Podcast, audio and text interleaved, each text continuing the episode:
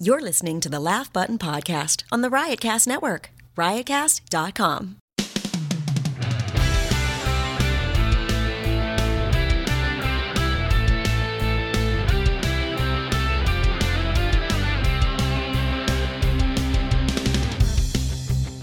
All right, back for another episode of the Laugh Button Podcast right here on the Riotcast Network, riotcast.com, thelaughbutton.com, marksayshi.com.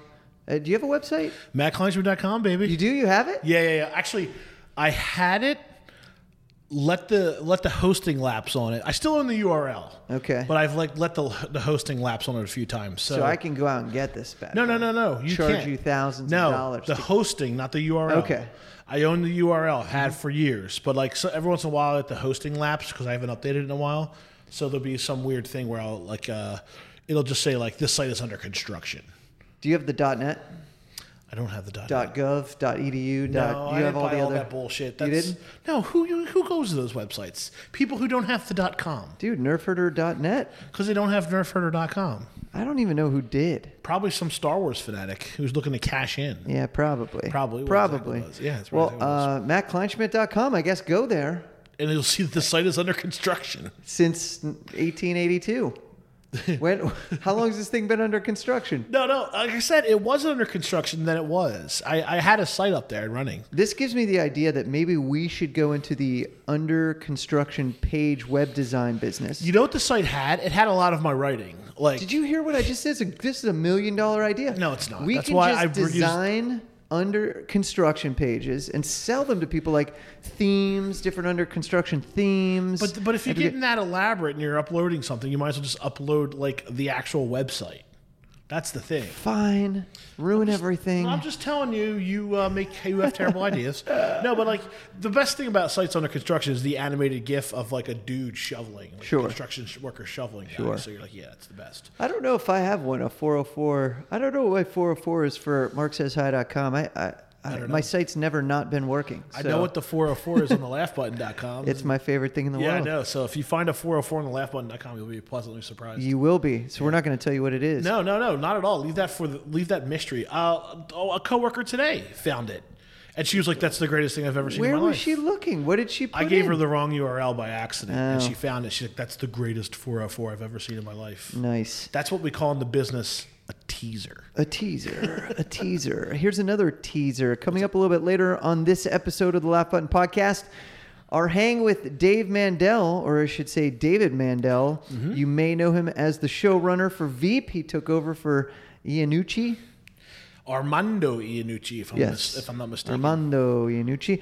And um, he did a great job. This last season of Last Veep, I thought was was really, really good. a good It is not easy to just jump in someone else's shoes, take over a show like Veep, and crush it. Yeah.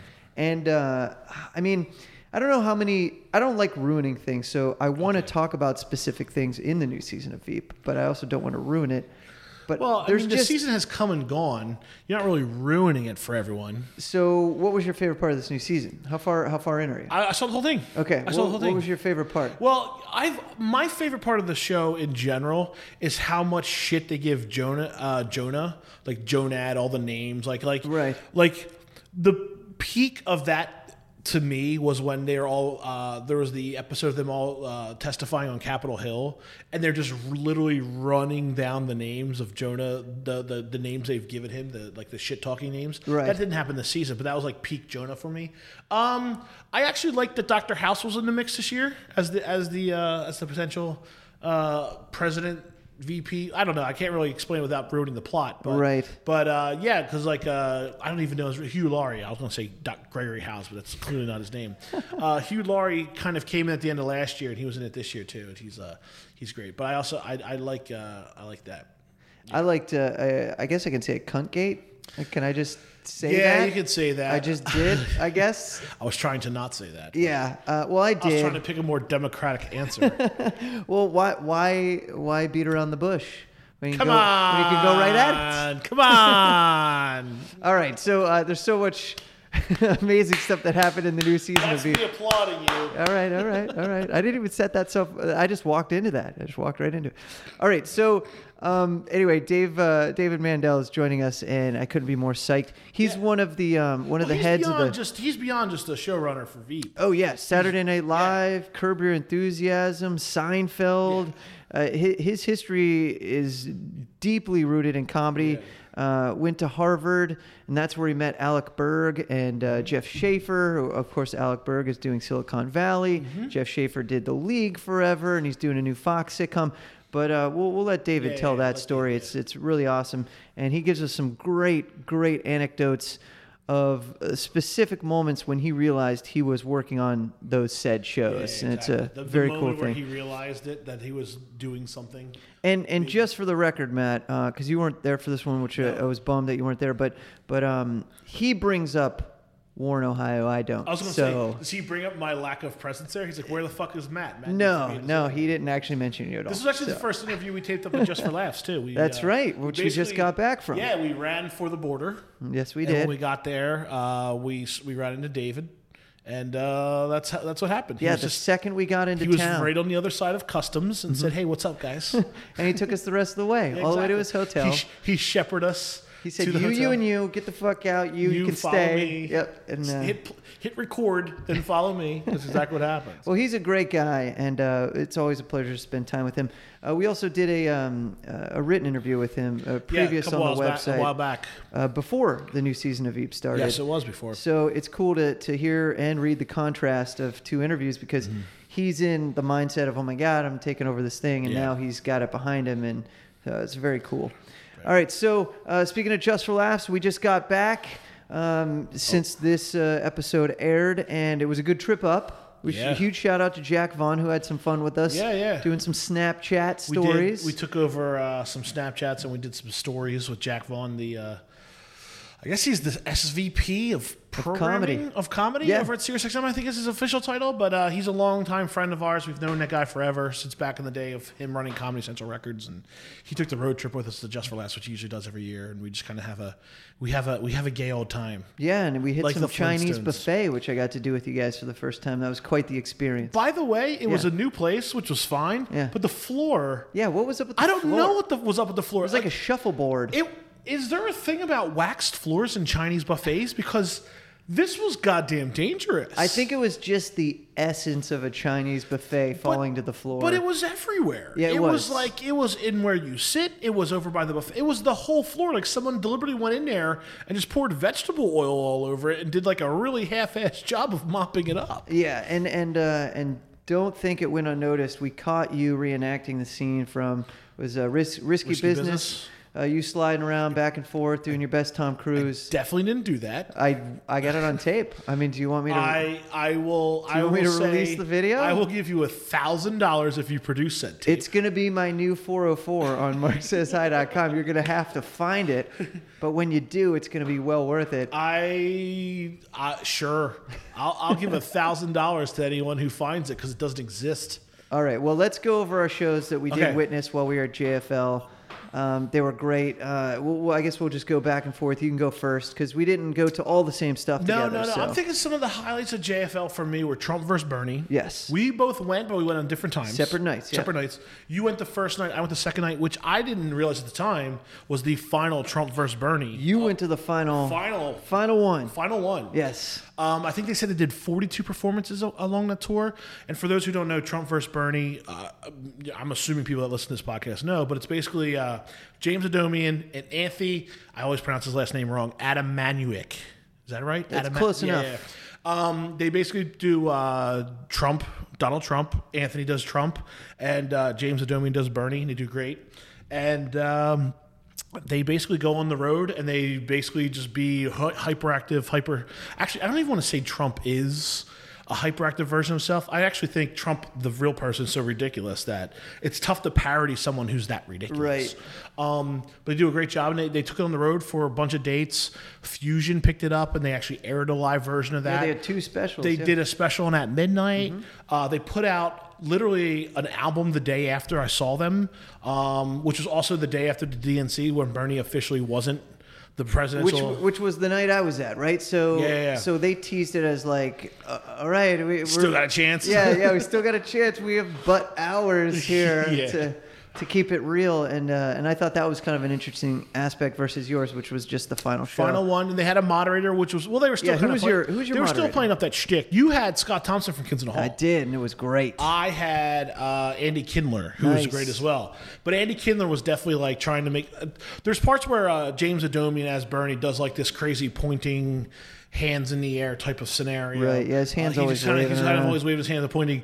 And Andy Kindler didn't. I don't know if Andy Kindler really kind of realized that was part of the shtick. Right. So he would always comment on it, where it's like you kind of. You, not commenting on it makes it funnier. So uh, Andy Kindler, you know, so he kind of pulled everyone away from it. yeah, a little yeah. Bit. For, oh, weird. for- it was it was kind of weird for a second, but then you're like, oh wait, Andy Kindler, like you know, Andy Kindler clearly knows, what the hell he's doing. But Yeah, he knows. I didn't realize it was the 42nd and final. It started at the Creek and the Cave, and it kind of went all the way up to JFL from Montreal. UCB for a while. UCB, they did it for they did it there. They did it at the Creek and the Cave. The tour. Um, I don't know how many dates the tour was, but the tour happened. I want to say the tour kicked off in the spring. Mm-hmm. I want to say when the tour happened, and then like you know, Fusion did a bunch of specials. They also commented. They were like Fusion's like you know man on the street uh, political commenters for a while. And then the album came out uh, this past Friday. So of, of a cool. live recording in, in Brooklyn. It's it's really cool. And then also those two dudes were picked as uh, by as a pair. They're picked uh, Variety's comics to watch. yeah, ten JFL comics too. to watch. Um, which I Ten, did not. 10 and a half comics to watch. yeah, I I, don't know how that technically works. eleven. I don't know, but um, they obviously get picked them because of Trump versus Bernie. But when they performed at the Variety Comics to Watch gala show, excuse me, um, it was after the final show. So actually, Anthony went out as Trump, and Adomian went out as Chris Matthews, and did an Ah, interview with him as Chris great. Matthews. That's from what I right. That's right. Which is kind of nuts, but at the same time, I don't know if anyone's not familiar with James Adomian listening, but like, if you aren't, first of all, do some research on this dude. He's incredible. But he's also a fantastic impressionist. He has an album out, Adomian. He does. He also was just on the, the, the South by Southwest taping that aired on Showtime this, a couple weeks ago, where he did Alex Jones. Really random impersonations this guy does, like very regional stuff. Because Alex Jones is very specifically a Texan thing, and Alex Jones is also the uh, the I guess he, I guess I guess he's right wing um, radio host that many people believe that is Bill Hicks. Right. There's a lot of like, oh my God, Bill Hicks is Alex Conspiracy Jones, theories, yeah. conspiracy theorists, and all that stuff. But he also does like, he also does a bunch of guys. Like I've watched him do an impersonation of uh, Louis C.K. tucking Mark Maron into bed. So good. And he jumps between Louis and, Mar- and Mark Maron. It's nuts. I've seen him do. Uh, uh, Jesse Ventura. Jesse Ventura, because he did that for a while, conspiracy theory with Jesse Ventura. Little known fact: Harold and Kumar Two, Escape from Guantanamo Bay. When one, then they crash into the uh, the building in in Texas, and they end up smoking a joint with George W. Bush. That was James Adomian. Ah. I didn't know that. I didn't know very that. Yeah, Recently too. very And then, uh, yeah, he also did Huell Howser. Which is like a very regional LA kind of like public access type of character that he did. I'm like, oh my God, he's Huell Howser. Uh, anyone that listens to Adam Carolla's podcast knows the Hugh Hau- Howser lore, and Dana Gould is a diehard fan of Huell Howser. So, Adomian, Anthony, they, they murdered it. They did it across the board at JFL. It was really Awesome. cool to see. What about you? What did you Uh, for me, I think uh, two, two things jump out at me. One is I love going to these festivals to see people you don't normally get a chance Yeah. to see. So, so that, for me, that ends up being a lot of the British guys Yeah. and, and, and ladies who come over to perform because they either just don't tour the states because they don't have a following here, but they're appreciated at said festival just for laughs. So um, I, I went to anybody who was British. okay. I went to their show basically. Uh, oh my god. Russell Howard? So, so uh, the first one I checked out was Russell Howard. It was really cool to see him, uh, and it was in the the room at uh, Place des Arts that that where the New Faces uh, Okay. usually takes place. So the crowd wasn't huge, but it was packed in there. I mean, that room still holds probably 400, Sure, 500. And this guy's massive. Yeah, yeah, yeah. over in Much London. bigger Like, overseas, Yeah. yeah. massive over in London, and uh, he just killed it. But uh, I was telling you after the show experience, it was so unique that the crowd became this extra element of the show where they weren't. Um, they weren't like uh, Heckling. yeah, it wasn't. It wasn't like a heckle. It was like a. It was like this weird supportive energy that when he would do certain movements or things, the crowd would cheer, and then that became a bit, and then and then he knew it was going to happen, and he'd prevent the bit, but then somebody else would get involved with some other thing that was happening, and and just this weird interaction between the crowd and the show. And even at the end, he commented just saying, "This, thank you for the weirdest, most awesome gig I've ever done. Oh, wow. It was very strange. This is different for me." And and I think it was just a testament to what you get at JFL. You're Yeah. you're guaranteed to get something different.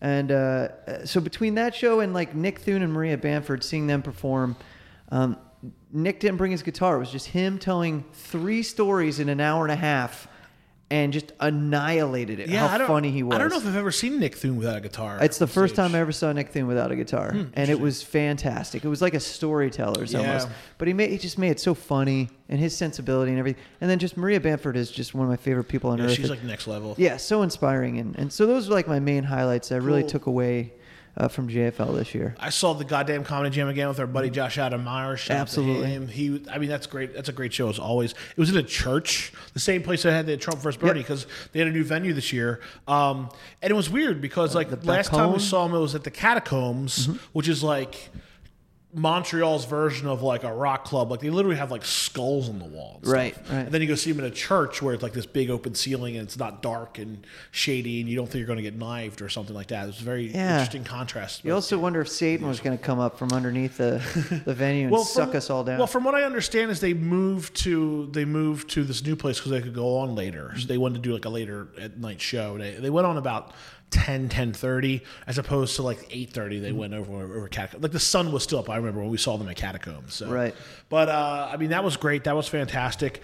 I saw a lot of like, there's a lot of shows where I'm like, I got to make it to that, but I never actually made it to that. But at the same time, I was like, like for example, like Kurt Metzger was running his hour while I was up there. Mm-hmm. Now, Kurt, Kurt lives in New York and he's always talking about. But every time Kurt puts out a tweet or social media message like, "Hey, I'm running my new hour at so and so," it's always like the day of, and I have plans. So I never actually got to see him run the hour. So I was excited to see him run that up in Montreal, and I missed it again just because I was running around some other stuff. Jay Oakerson doing "What's Your Fucking Deal?" That was Sure. great. There's a lot of that stuff happening. Um, there was no keynote this year, which was very interesting. Usually, a keynote's something we're like really looking forward to because last year's the last year's keynote was Dana Car- uh, Dana Gould. It was great. The year before that was uh, who did the year before that? I to say Jim Norton did it or Colin Quinn did it. Uh, Pat Oswalt has done it. I want to say that uh, Mark Maron has done it. yeah, it's just Like, mi- it was missing, and and uh, it was weird, but, but also at the same time, the same time they usually have the keynote, they had a conversation between like Lewis Black and I want to say it was Judd Apatow and Lewis Black. They were talking together, so it was very interesting. That uh, maybe that will serve as the keynote this year, and they just didn't really say that. But you also hit the award Yeah. as well, right? Yeah, head over to thelaughbutton.com. You can check out my review of the, uh, not review, but, recap. but my recap of the award show. It was really cool. Aziz Ansari, Judd Apatow, Sebastian Maniscalco, Maria Bamford, uh, Alec Berg, and Mike Judge, all honored uh, at this uh, award show. It was very cool. They showed clips of the careers of whoever won the award, and then whoever won the award had a, a confidant or a friend present um, uh, them with the award, and it was really cool because they got to do some ball busting. It almost turned Yeah, into yeah, like yeah. a mini roast. That's fun. And uh, there were some really, really great quotes, especially from Aziz. Aziz just came out, or yeah, Nick Kroll came out on behalf of uh, Aziz and just said, uh, "I knew that when uh, Aziz's reps called my reps to Mm-hmm. ask if I would do this award, that we were really great friends." and, and it was just so funny. I mean, That's just so, just to really throw the business under the bus. I love those. I love those events though, like when Andy Kindler gives the state of the industry, Mm-hmm. or there's a keynote, or the or the award ceremony, because like ev- you look around the room, you're like, holy shit, everyone's here. Yeah. Like it's like it's one thing to like jump on the elevator, and you and I did it many times. It's like, oh, there's Ralphie May, or Yeah, oh, there's there's, Eliza Thune, Schlesinger, there's Kurt. or Yeah. or I had a great interaction with Mark Normand where I jumped on it. I jumped on it at floor. I was going up to floor 12. He jumped on at floor 11. I said, just so you know, I'm going up. He goes, oh shit, and in his Mark Normand way, Yeah, jumps off, classic. jumps off the elevator, and as he and as the doors are closed, he's like, "Good to see you." Yeah. So I was great. Like, yeah, it's just like things like that where the literally comedians that you talk about all the time or see are riding the elevator up and down with you, and you just kind of like see them in the elevator, or you see them hanging out in the lobby, Mm-hmm. or they're at the they're at the they're having drinks at the bar. But um, when you go to an award ceremony or a keynote or a state of the industry, everyone's there. And Yeah, it was packed, the award show, They're yeah. all there and they're all laughing at what Andy Kindler's ranting about or whatever the keynote's saying. So it's a really, I love those moments of JFL where things kind of come together. Uh, a particularly good time I remember from a couple of years ago, Bobby Kelly was taping his podcast up there. And like, it was like Amy Schumer, uh, uh, uh, David Tell, Jim Norton, uh, Brian Posehn. They're all like on this panel. Colin Quinn. It was the year Colin Quinn did the keynote. Um, And then basically they started talking about. Uh, I'm sorry, Brian Posehn was in the audience, and they started talking to Brian Posehn and saying, "Hey, you know, Brian Posehn's here, and I think that guy is like the reason everyone hates Nickelback." And kind of goes into a whole story about how Brian Posehn is the the, first comedian everyone remembers talking shit about how bad a band Nickelback was, and just kind of permeated, it, spun out from there. So I think like moments like that are very fun, where you kind of see these comedians interacting with each other, and festivals in general. Comedians, as you hear them say a lot, they're touring, they're on the road all the time. Festival is like the family reunion where they all kind Big of out sleepover, together. Yeah. man. Big sleepover. It's it's camp, and then of course roast battle, dude. Like Yeah, roast battle was epic this year. Yeah. They uh, they filmed all the nights and Mm-hmm. then they aired the next night, except for the finale, which aired live on Comedy Central in the United States and on Mm-hmm. the Comedy Network up in Canada.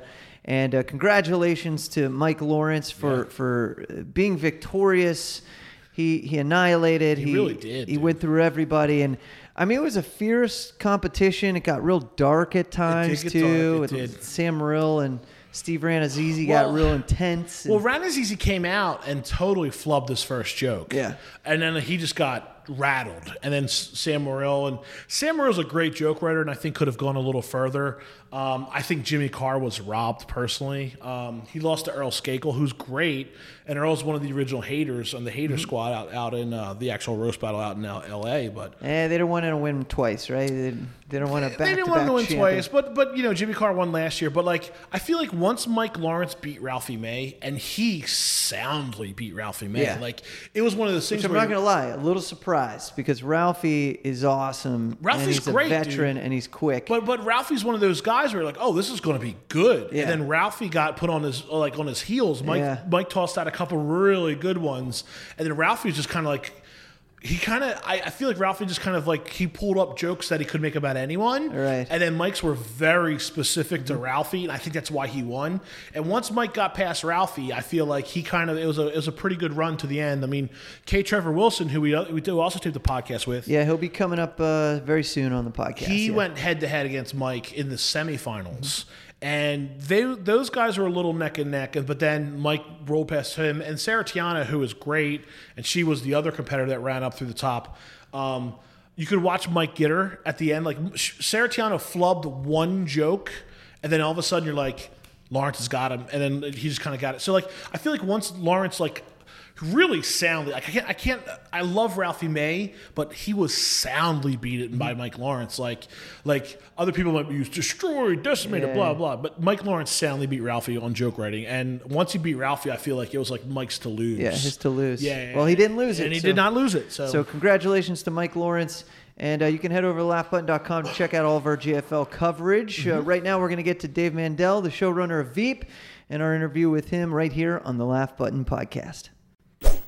This feels natural, if that means anything. Oh, good. That's good. My uh, I can't say the same about my birth, or at least that's what my mom told me. Right? There you go. She was like, "Wasn't so natural," but uh, it's good to see you, dude. Hey, how are you? Good to finally meet you in person. Yes. And uh, we we um, really great to be able to tell my wife I had a strange man up to my hotel room. So that I took care of that, uh, much as the I guess a lot of Republicans apparently did in Cleveland. But Yeah, anyway, yes, yeah, exactly. But yeah. And and that's uh, and we have uh, some mutual friends, your your writing partners, Jeff and, and Jeff Schaffer. Pride of Warren, Ohio. he is. He he he is more prideful than even I am, and, and and people get on my case about how prideful I am about it. So, Although um, that being said, he left, and his parents don't spend as much time there as they used to. But Right, anyway. right. And I'm also gone. Right. I'm also gone. So it's a place you're born and you quickly leave. Um, so so real quick, some backstory about that. How did how did you meet up with these guys? Like the, the core three here, you and and, Um, and, and Alec Jeff, and Jeff. Alec and I, uh, it's a story everyone loves because they can all relate to it. We met at Harvard University. Um, we were actually, um, we ultimately all ended up in the Lampoon together, but we actually all lived. Uh, Harvard has sort of a system where freshman year, everybody lives in what they call the yard. Everybody just Right. lives there. It's completely random. Then you were allowed to pick roommates. And back in my day, you then, there was a big lottery and then you can sort of like rank where you want to live. Now I think it's all completely random, other than the fact you can pick your roommates. Anyway, we then all lived together, not together, but we were all living in different rooms uh, in a, uh, a river house called Winthrop House at Harvard University. So I kind of knew Jeff and Alec and then kind of got to know them ever so slightly better. But then when we actually all ended up on the Lampoon, they were a year ahead of me. So, uh, bo- um, so they them first, then me. We really then got to know each other and started writing together. And uh, the summer of their senior year, which would have been my between my junior and senior year, we did a project for Comedy Central, uh, which had been newly formed called MTV Give Me Back My Life, uh, a Harvard Lampoon parody. And it was a fake 10th anniversary documentary about the founding of MTV. I'm so Uh, in love with this. Yeah, and it's perfection. It has moments, but it's not great. Seek it out. It's not great. Um, and it was right when Comedy Central was brand new, Mm-hmm. so you had to like pay like two dollars to get it on your cable box. It wasn't a regular channel. It's a bonus so channel, nobody right. had it Right, then. I mean, we actually to show it at school. To like do a screening, we had to play a videotape because it was unavailable. I think in the greater Cambridge area. well, well Um, not to stop so- you, but you can't do that anymore, right? No right, more I guess VCRs. yes, exactly. We couldn't do that either. Exactly. So those who were Right. lucky enough to be one of they set events? Um, so yeah, and it's pretty horrible, but it was one of those great things where number one, it was written by a whole bunch of us, not just the three of us, but the three of us went down to New York, and for a while, basically, Jeff and I were like staying on my parents, you know, my old bedroom floor, basically, until they were able to get a place. Um, the three of us went down there and kind of really babysat the production, which was wonderful because while it wasn't a great production, there were so many I guess, mistakes in the production that we learned so many lessons from sort of making not a great show. There's there's crazy stuff in that show, crazy choices like MTV, which is mostly all on videotape. Um, the documentary sections, instead of being on film, are on videotape and look like crap. So they built all these really nice sets, and they look like crap on video with these sort of camera moves that nobody does in a documentary because it was very poorly directed. Instead of just like the you know Yeah, two cameras, two yeah, camera- exactly, yeah, right, right, sure. um, and then things like the spring break section, which should have been videotape, were on film and have this like crazy filmic quality that actually picked up every ounce of the fact that I can't remember where we shot it. I didn't go on that part of the shoot. It was it was a location, but it was a like cloudy, foggy location of which the film only augmented how cl- it picked up every ounce of the cloudiness. So it's just one of these projects that was sort of ass backwards, but we learned by just by doing By one. doing, it was just we learned so much. It was incredible. Plus, for me, which is sort of a side part of this. Um, uh, I got to know Al Franken at the time was a uh, consultant to Comedy Central, and he and I sort of hit it off. And so the following summer, when I was then graduating, Jeff and Alec were already living in L.A. Um, Al was hosting the Democratic and Republican conventions for Comedy Central, which was Indecision 92. And at that point, Comedy Central was a little bit more, I think, on the cable Right, dial people were aware, At that yeah, point, yes. And, um, and they hired me back to write with Al. I was hired by a guy named Billy Kimball, who's now one of my Veep writers. I was gonna say, he's um, yeah, and, uh, Veep, yeah, yeah. so v, uh, Billy and Al kind of gave me my first job on Indecision 92, and then working with Al that whole summer on Indecision 92 led to him recommending me to SNL. So it's all sort of interconnected. That's unbelievable, man. I mean, yeah, it's just interwoven like a nice Pier One basket. Yes, you know, all but you uh, it was therefore very nice to be able to sort of, in, you know, when I they kind of came at me for Veep. Honestly, one of the truly first thoughts I had, honestly, probably before I figured out that I was going to take the job, was sort of this weird, like, well, if I take the job, I can hire Billy. Like, I know he'll be great for this. It was and then he can get off my back. Yeah, exactly. gig, He stopped about telling payback. me how he no, but Hey, remember uh, that time I paid it forward? Yeah, remember that? well, well, here you are uh, now uh, with your first season of Veep in the books. oh, we're sitting on the top of the world here at the W we, Hotel. we literally are. We're at a pretty decent floor, let's say that. And uh, congratulations on the Thank success of the much. I season. appreciate it. and uh, it must be a relief to kind of get talked that. at the beginning, right? Yeah, right at the beginning. Had you seen anything? I had seen the first The three first episodes, I okay. think. I was yeah. trying to remember. And and now that everything's near the beginning, yeah. Right. So so when when a show like this goes into the off season, we'll call it. Yep. Uh, do you look to make trades? Do you do you look for some free agents? Well, there Uh, wasn't what's- much of an off season for me. Mm-hmm. I will simply say, and I'm not trying to be a martyr. It just, uh, you know, Veep was really very much a seven day a week job. It just we it just especially you know first year and the show. Sure. You wanna be totally Yeah. yeah. and it just was. So I really didn't get a lot of editing done before the season ended. So then I was kind of perpetually behind on the editing. And as the season sort of when the season did end, you know, I could kind of edit a show in about four, maybe five days. And by the end of the season, you know, both because I just was bleary eyed, but also the shows had gotten that much more complicated, they were seven and eight days. And so by the time we were finished with the last two, and especially, um, 10 the inauguration which had sp- some special effects in it Right. and 9 the documentary which I was also the director of which also had which was just so different for us because it was kind of a different way of thinking about the sound. Mm-hmm. I obviously it was shot differently. It had different graphics. It had different music. And you knew So- what moves not, what camera moves not to do. well, that Right, had already right. at least been done at that Right, point. Yes, no, exactly. I knew how to actually shoot a documentary Correct. because of how bad MTV was. But uh, you know, it was like every little thing, like things we take for granted, which is like play me some Veep cues Mm-hmm. and we'll pick one. This was like all new music for the documentary. So there was all of that too. That I mean, I, I, again, not trying to be a martyr, but Yeah, by the no time we free time, ended, sure. I took a, we took I took like a little four or five day trip with my family to Arizona, and then we started. I started up the writers again. Yeah. Oh. So Right yeah, there wasn't it, much of an off season. Yeah. Gotcha. So no moves, no big moves, no big You moves. know, a couple of writers left, a couple of writers joined us, but Yeah. uh, yeah, but you know, nothing radical, cast or writing wise. Yeah. Now, being in the position you are with, and we talked about the term showrunner last Sure. time, and, and, and what this means, and producers, Yes. and there's a million of them. But now that you are in this position that you are now, and you came from uh, what seems like almost every other position that's available to work on a show that's that's maybe not in front of the camera, like being a writer and being Sure. you know behind the camera. And d- does it make it that much easier to to communicate on a day to day basis of working with people and being able to relate to them in their situation and knowing what you what is possible and what you can and can't get out of them and the demands and and you know those type Um, of things or you know, it's always a balance in your own head. You know, it's like I'm not going to lie, I get angry. I try and be respectfully angry, but uh, you know, I, I do. Ex- I, I expect people to work as hard as I do, and I expect them to want the you know the quality. And it's rarely a question of that. I don't ever really think anybody's sitting there going, "Who cares?" But you know, you know, things do get screwed up, and it's like mm, kind of a thing. Yeah. But uh, you know, definitely feeling like I have a year under my belt with these people, and you know, whether it's cast, crew, or the writers, you know, you kind of, you know, we we have become friends, and it makes it in some ways easier and in some ways harder. Um, i- it is tough, but uh, I've seen it done.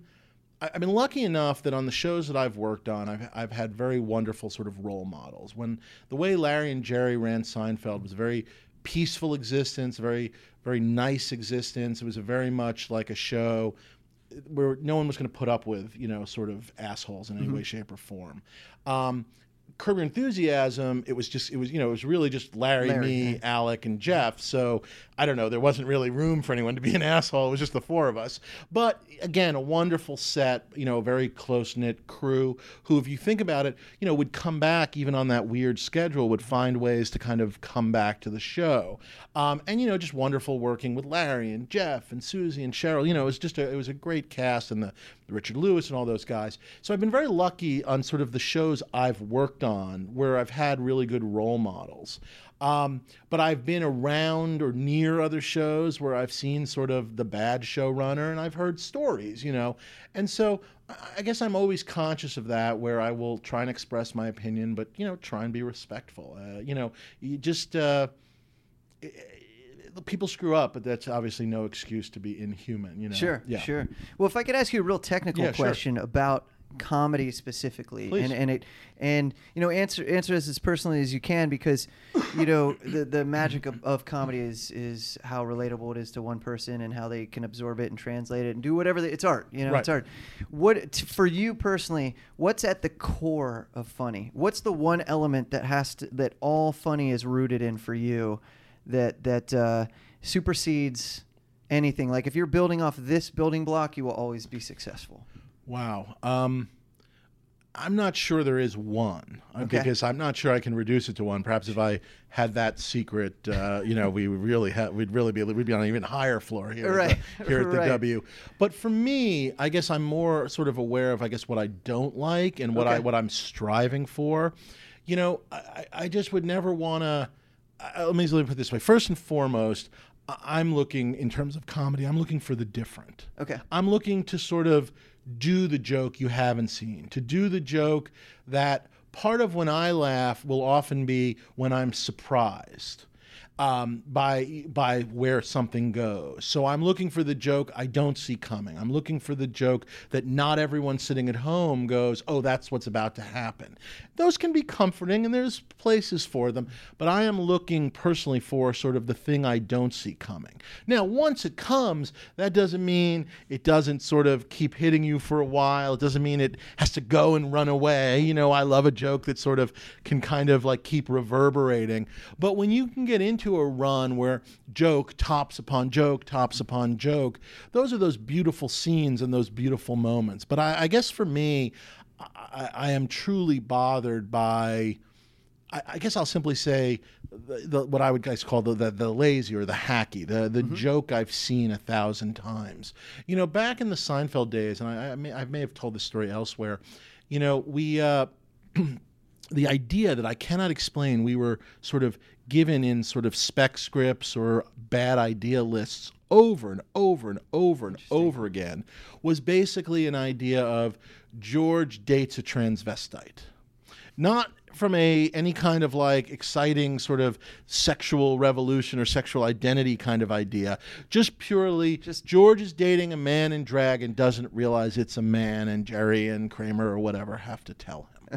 And I, I, I, don't know. I mean, it's like I, I, you know, sometimes it's almost like hard to explain why we just wouldn't do that. Right, right. And it just was sort of like, it's dumb. I've seen it. It's obvious. It's very first instinct. It doesn't seem smart. I, I don't know. I'm sorry. Pick your criticism of it. Pick whatever one you like.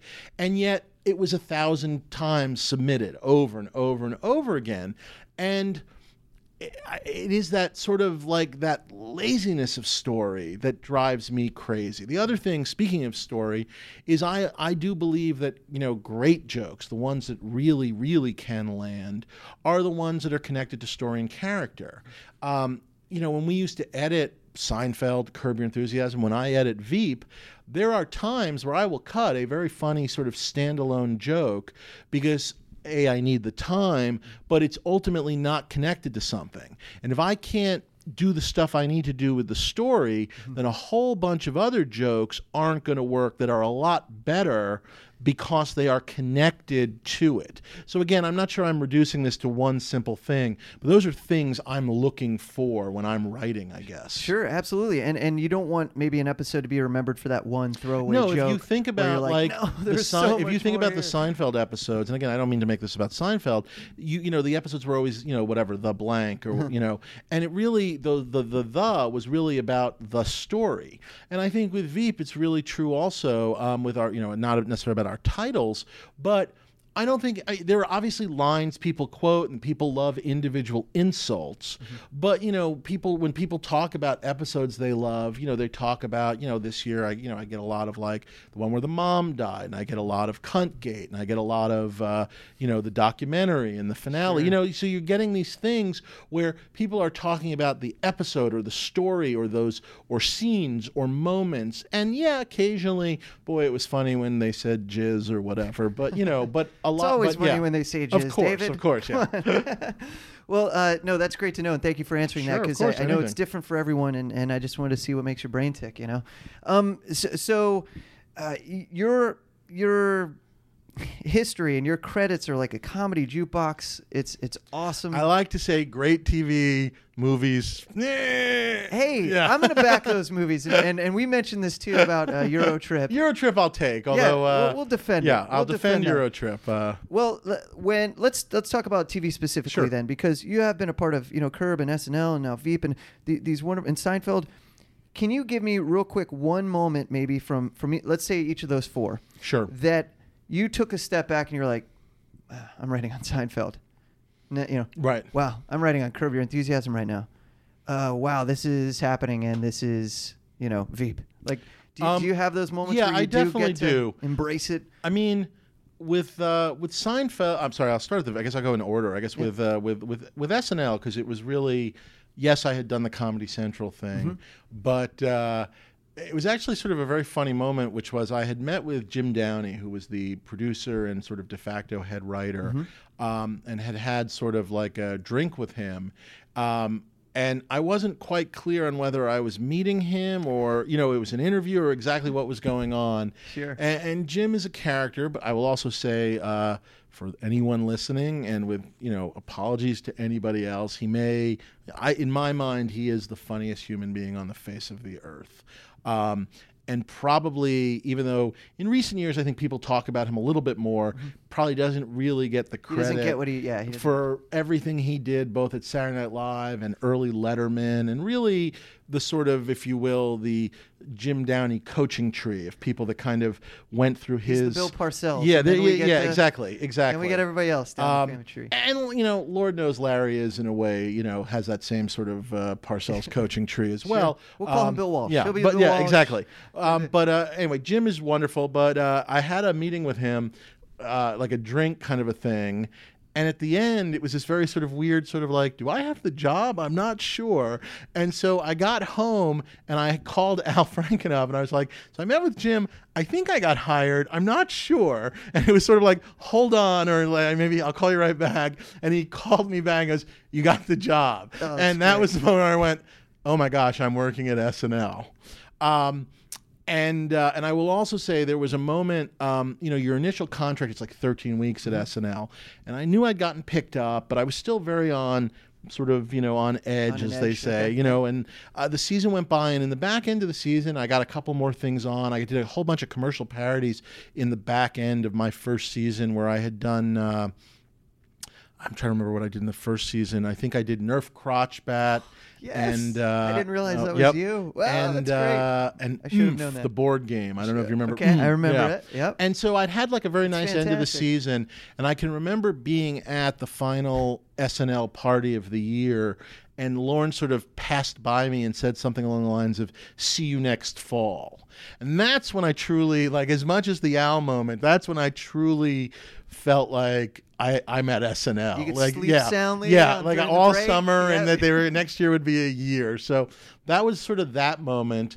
Um, That's great. The Seinfeld thing was sort of funny, which was Jeff and Alec were working at Seinfeld sort of a year before me, and I used to come out and visit them and hang out at the Seinfeld offices, Oh, so which was great. around, So I was just kind of around, face, yeah. kind of you know, a lot of people at these Seinfeld offices had it was a, sort of an interesting thing. A lot of Yankee fans, which I was, a lot of ex SNLers, which I was, a lot of ex you know New Yorkers and Jews, which I was, um, and you know, there was a lot of small world stuff. Uh, like Peter Mehlman, who I became great friends with. Turned out I knew his brother from New York. That I, he was a guy that I used to buy screenplays from, Mm-hmm. like copies of like really great screenplays and stuff. so funny little things like Love that. Peter, man. So I was getting to know these guys, you know, and that was really nice. And uh, and I remember at the final SNL of what would have been my third year of SNL, Larry came through New York and came to the show. And he had renegotiated his deal. He had, at one point wasn't even going back, but he was back. And he sort of said, "Why don't you submit some ideas?" And I was like, "Oh my God, okay." and then one day my phone rings, So awesome. Yeah. and it was Larry, and I was working on the ideas, and basically it was like it's Larry was like, oh, I'm working on these ideas. I'll have them for you soon. And you know, I'd gotten to know him, and I know he had spoken with Downey and whatever, and obviously Jeff and Alec, whatever. And he just kind of said, uh, "I think I'm going to hire you. Why don't you come out?" Uh, but let me jump ahead now. So then I'm working on my first episode. I now move to LA and I do the whole thing. And I'm working on my first episode, um, which was uh, the pool became the pool guy. Okay. And in the pool guy is Kramer as the Moviefone guy. If you remember that I do, story, absolutely. Which is based on something that happened to some friends of mine at college. Very hard to explain, Mm-hmm. but in Boston. Instead of 777 film, which is what it was in New York, no one, anyone who's young isn't going to know what we're talking they're- about. you used to, right? You used to Yeah. call a phone number to, movie find out what Yeah. time movies started. Exactly. I, I realize we sound like 400 year old men, Yeah. but you did. Yeah. So in Boston, it was 333 film, Okay. but on the Harvard phone system, every phone number was 493. So if you were dialing within the system, you didn't dial the 4 and the 9, you dialed 3. That's it. That's it. So their phone number was 493 33FI. So if somebody was screwed up and like didn't hit 9 and instead of hitting 9493 and just did 493 th- f- whatever they'd get their number so they were getting anyway this is a very long story I love it, though. Long story end. short long story short, um, they uh, basically I was pitching that as the Kramer story, and Larry sort of turned to me at that moment and said something along the lines of, "Was this on your list?" Because you know, basically, the way you would get a job at Seinfeld was a list of Right, ideas. right. And I said, "Yeah, this was on my this was on my list." And he goes, "Oh, I would have hired you." And I, so that's when I felt very good there, and I felt great. pretty darn good when I think my script actually ended up going to uh, table, which was a big deal That's a too. huge deal, yeah. But sure. but honestly, that moment where he kind of said, "I'd have hired you anyway," th- I, I That's felt the very moment you good. know. Yeah. Well, David, I want to stop you because I, I know you got to get out of here. So, what do so- we get? One more. I'll, I'll, let me, Yes, I'll get yes, you yeah. through. Curb, really quick. I don't know if there was ever a moment. I will say this: there was a moment, like many seasons in, when uh, we went to New York to do those New York shows, and uh, there's a moment where basically I was directing down on Fifth Avenue by NYU, and it was like cue the traffic action for it was like Larry hailing the cab and then fighting with the woman for the cab. And there is just it. a moment of like, I'm directing Larry David on like Fifth, Avenue, Avenue. cue the traffic. I mean, that I don't know if I necessarily was a moment of curb, but that was sort of a moment of like, oh, I think I might actually know how to direct. Yeah, and Veep. I'll let you know when it happens. But uh, yeah. I think it already did. I think it already did, David. Congratulations. on Thank you so much. This Veep. was great, really fun, and uh, let's talk again in a Yeah, couple I, I wanna. yeah. We'll find a pocket of time where we can go like a good hard two hours or Oh something, Lord. and uh, yeah, we'll, yeah. we'll get real. really lose some viewers. yeah, it'll. No, we're not gonna lose any. We're gaining. We're gaining. All right, David. Cheers. Thank, you, so, much. Absolutely. All right, I want to thank uh, Dave for his time again. Uh, thanks, David. We appreciate it, man. Uh, and I just got to get a good two to three hours with that guy. we could go on forever. So many stories to tell. Uh, I mean, his history in comedy is so rich from his days back at Harvard and the Lampoon all the way up through show running Veep, which he's still doing now. Uh, the guy's run the gamut. He's done it all. And to be able to work with the same people and, and do big shows like Seinfeld and Curb and, and of course, Veep, it, it's just very few people can pull that off. And he's one of those guys. So, congratulations to him and all the success. And we can't wait for the new season of Veep. All right, thelaughbutton.com. Go to that website. Check out all the latest in interviews, reviews, and uh, everything else that we have up there videos. We're humming, dude. Yeah, we are. We're humming along, and uh, we have too much coming your way. There are there's so many things I can't wait to tell I know. people about what we have going It's on. It's gonna sound fall. braggy. It is going to sound braggy, but it's awesome. but it's all awesome. We want you to be a part of it. And So uh, much going on. And be an old schooler, man. Go to our merch store, grab some tees because we're going to be switching out some designs soon. And if you Mm-hmm. uh, like one that's up there, get it now because once we start putting up new ones, the old ones are going to go away. Make so, them uh, limited edition. yeah, I, I didn't want to, you know, I didn't want to be cocky or braggy. It's exclusive. But uh, yeah, they're going to be limited edition very, very soon. So make sure you grab those. Follow us on all the socials at the Laugh Button, and uh, of course on our personals at I am Klein Schmidt. I'm at Mark Says Hi, and uh, we want to thank you for listening to the podcast. We want to thank you for all the feedback and keep it coming. Uh, you can email us podcast at the laugh thelaughbutton.com if you want to. If there's something you want to know about, just some maybe you have a question about comedy or hey, where's where's this guy or We had- we had what's the em- latest album? Or where can I get something? we We'll- had someone email us just a couple a couple days ago. It was like, "Hey, you know, you promised you were going to put up this audio and you never did." And we're like, "Oh shit, Oh, sorry shit. about that. Totally did." Yep, So, and now yeah, it's yeah. up there and running. So we, I think Yeah. that was the press conference of Whiskey Tango Foxtrot. Whiskey Tango so Foxtrot press conference, Yeah, yeah. that's all up there now. So you can check out Tina Fey and everything she had to say. And uh, all right, we're gonna do go. this again next week. It's gonna be great. Our our lineup of uh, guests that are coming up are huge. They're massive. We we banked a whole bunch uh, while we were up at JFL, and we still have some others in the can, and we have more coming that haven't even been recorded yet, but are on the books. Uh, it's only going to get bigger, better, and brighter. Uh, so uh, check us out. Tell your friends about it so you can subscribe, download, rate, review, and uh, share love and support those who support comedy. TheLaughButton.com. Till next time.